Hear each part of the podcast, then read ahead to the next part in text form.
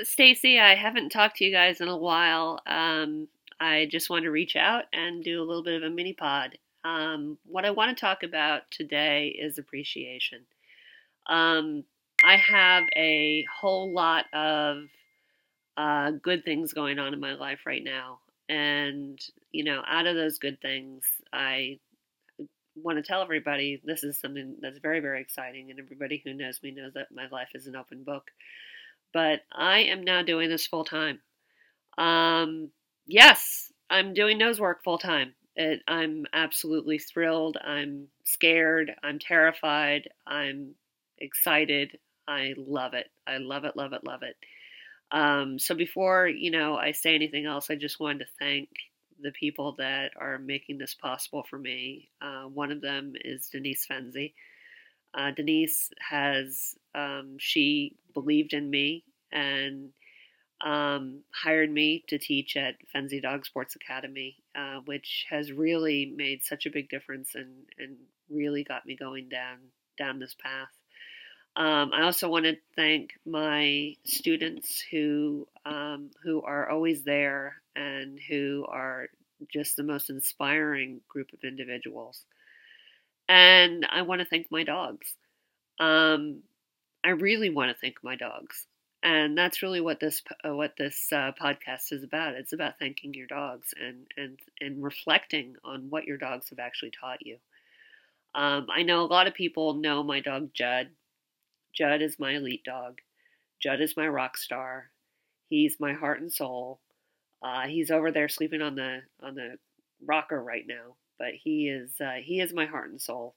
Um, he taught me to love the sport. He um, taught me all about a lot of the different skills, and you know, really, um, really made me passionate about the sport.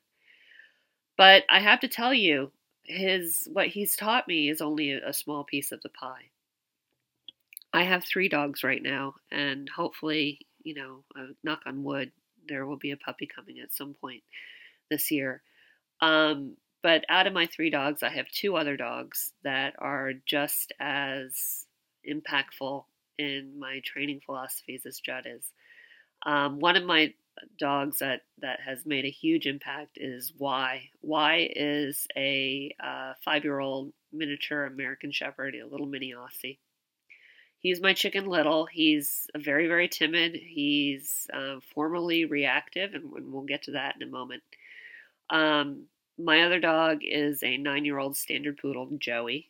Um, Joey is a um, very very sweet dog uh, he's a goofball. I call him the goon. Um, for a lot of years, I, I hate to say this, I misunderstood him. I didn't really know what I had, and uh, but he's he's proven he's really proven himself lately. Um, but I want to talk to you a little bit about like what what the dogs teach us. Uh, those who know me and, and, train with me know that I have a framework that I teach um, I, I, teach a certain framework, and this framework is something that I developed, and I and I developed it based upon what dogs have taught me, because the the our biggest our biggest instructors, they're not each other. Um, our biggest instructors are the dogs, and the, and the dogs are the ones that, that teach us and and really um, educate us in the sport of nose work. Um, the framework that I've developed is based upon what the dogs have taught me.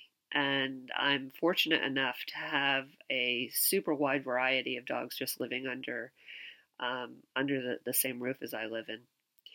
So my framework, and a lot of you guys already know this by now, I call it the four cornerstones of trial preparation. But this framework is uh, it's shaped like a pyramid. The bottom bottom of the pyramid is confidence. Uh, then the next layer of the pyramid is motivation. The third layer of the pyramid is skills, and the fourth layer of the pyramid is stamina. Now, I have to tell you, if I just lived with this rock star Judd, and you know, and I just trained based off of Judd, I would be focused on skills and stamina. Um, but I am more fortunate than that. I'm fortunate because I have a little chicken little. Um, I have the dog that who was so afraid to go out and search that you know searching three boxes away from home was a huge, huge accomplishment in the beginning. Um, he was also, this is what I'm talking about, why. Why was extremely reactive. Um, so reactive that if he saw another dog, uh, you know, regard, uh, except for the dogs that he actually lives with, but if he saw another dog within about 100 yards, he would do lungy, barky. It was horrible. Uh, very, very reactive dog. Um, he is now working towards his NW2. He just got his level one exterior and he is formerly reactive. I can have him on a leash within about, oh, eight feet of another dog and he doesn't react. And I credit nose work for that. Um, nose, work is, you know, if done thoughtfully, if done thoughtfully, not, you know, you know, I, I'm not suggesting just go out and just do nose work with your reactive dog and, and assume that your dog's going to get get better. It has to be done thoughtfully. Um, and perhaps we'll talk about that as another part of um, uh, another another podcast. Um, I, actually, well, uh, a plug for a, uh, webinar that I'm doing. I'm doing a webinar on um, the 22nd, so that's this week, and that is on the behavioral benefits of nose work. So we'll be talking a little bit more about why uh, during that webinar. So why taught me a lot about confidence. Um, Joey, let's talk about Joey. Joey is I g- gave him the nickname the Goon. Um, he's a brown standard poodle. Um, he has, if anybody has, has ever heard of the term brown brain, brown brain is real. It's real.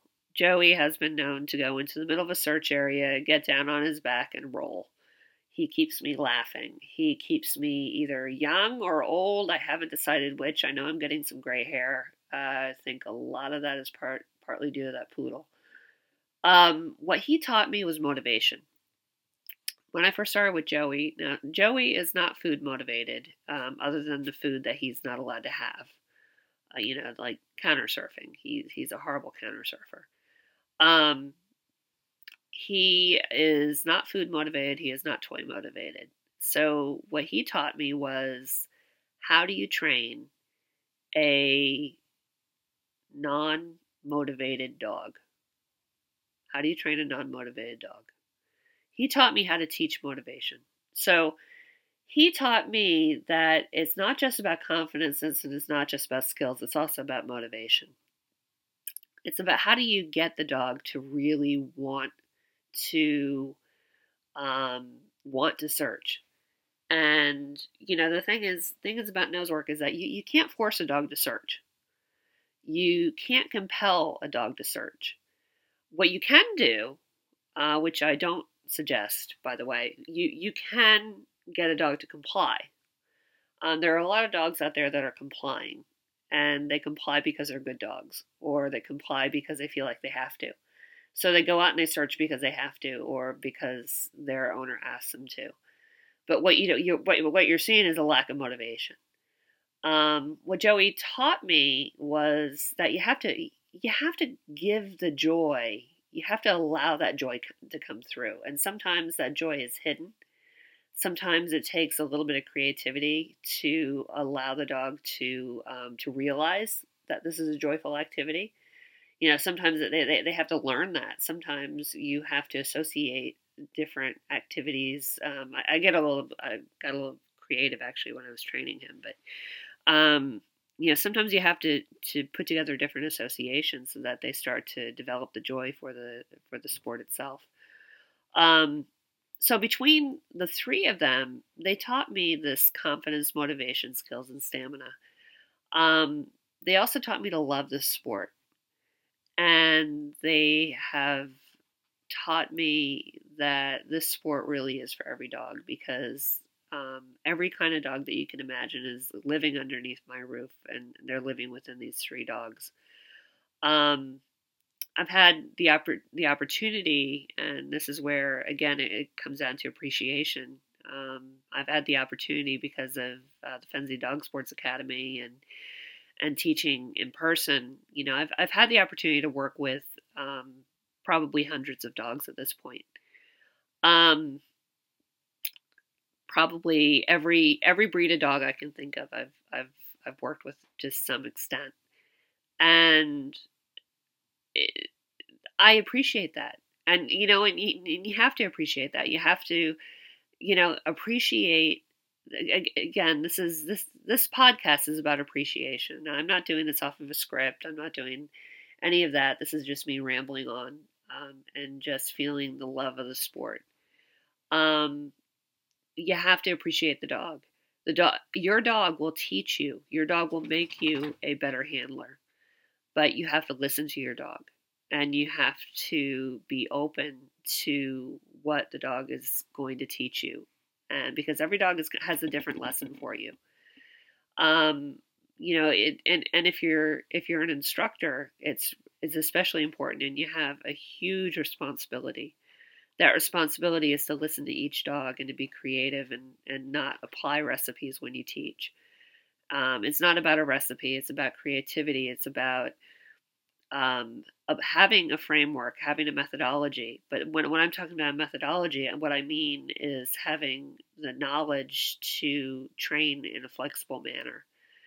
But appreciate the dogs that give you the knowledge so that you can do that. Um, and appreciate each other. This is a sport where I think there's a huge amount of camaraderie. Um, you know, we, we go out into the into the parking lot and you know we're there and we're we're competing and you know just appreciate having the opportunity to meet people from you know in a lot of cases all over the different all over the country. You know i've made friends that literally coast to coast and i would not trade this lifestyle i wouldn't trade this sport for the world and it's it's just absolutely wonderful. Um but above all appreciate your dog appreciate your dog and appreciate but but what I want you to do is I want you to sit down and I want you to make a list of what your dog is teaching you. And if you have more than one dog, I want you to sit down I want you to make a second list and have a list there and and and and list out what that dog is teaching you. And I want you to really reflect because reflection is a huge part of education. And these podcasts are about education. These podcasts are about getting you to reflect, about getting getting you to think about the sport and to appreciate the sport. Um, I love the sport so much that I've, like I said, I've I'm not doing this full time. I've I've given up the corporate world because I love the sport. Um, you know, and I huge thank you, by the way, to Denise Fenzi, who believed in me enough to, to really get me going down this path. Um, I, I can't thank her enough. Um, this is a uh, this is a podcast of gratitude, but like I said, my biggest gratitude is toward the dogs, and uh, what I'm hoping, you know, and and and I know I'm being a little repetitive here, but I'm being repetitive for a reason, and I'm being repetitive because I want you guys to really reflect on what you have living in your house and the the gift that these guys are giving us. So, with that, uh, I just wanted to say I hope everybody had a really really great holiday, uh, whatever holiday you um, you celebrate. I hope you had a wonderful holiday, and you know I I hope you continue to treasure the the partner that you have at the other end of your leash. Try not to think of, oh, I wish this, I wish that. You know, I wish my dog was faster. I wish my dog was more efficient. I wish my dog was better at high hides. I wish my dog was better at converging odor. Try not to think that way. Try not to think, oh, I wish my dog was more confident. Because you know what? Your ability to handle a um, timid dog, the ability to handle a timid dog to search with joy is a huge skill. And if you can do that, you can handle the next dog who's going to come with who, who might have a ton of confidence and is going to make you an even better handler. So take the gifts that they give you, love them for who they are, and train them for who they are. And don't wish away any of the gifts that they're giving you. So, with that, I'll leave you guys have a have a great great search. Happy sniffing, and I will talk to you soon.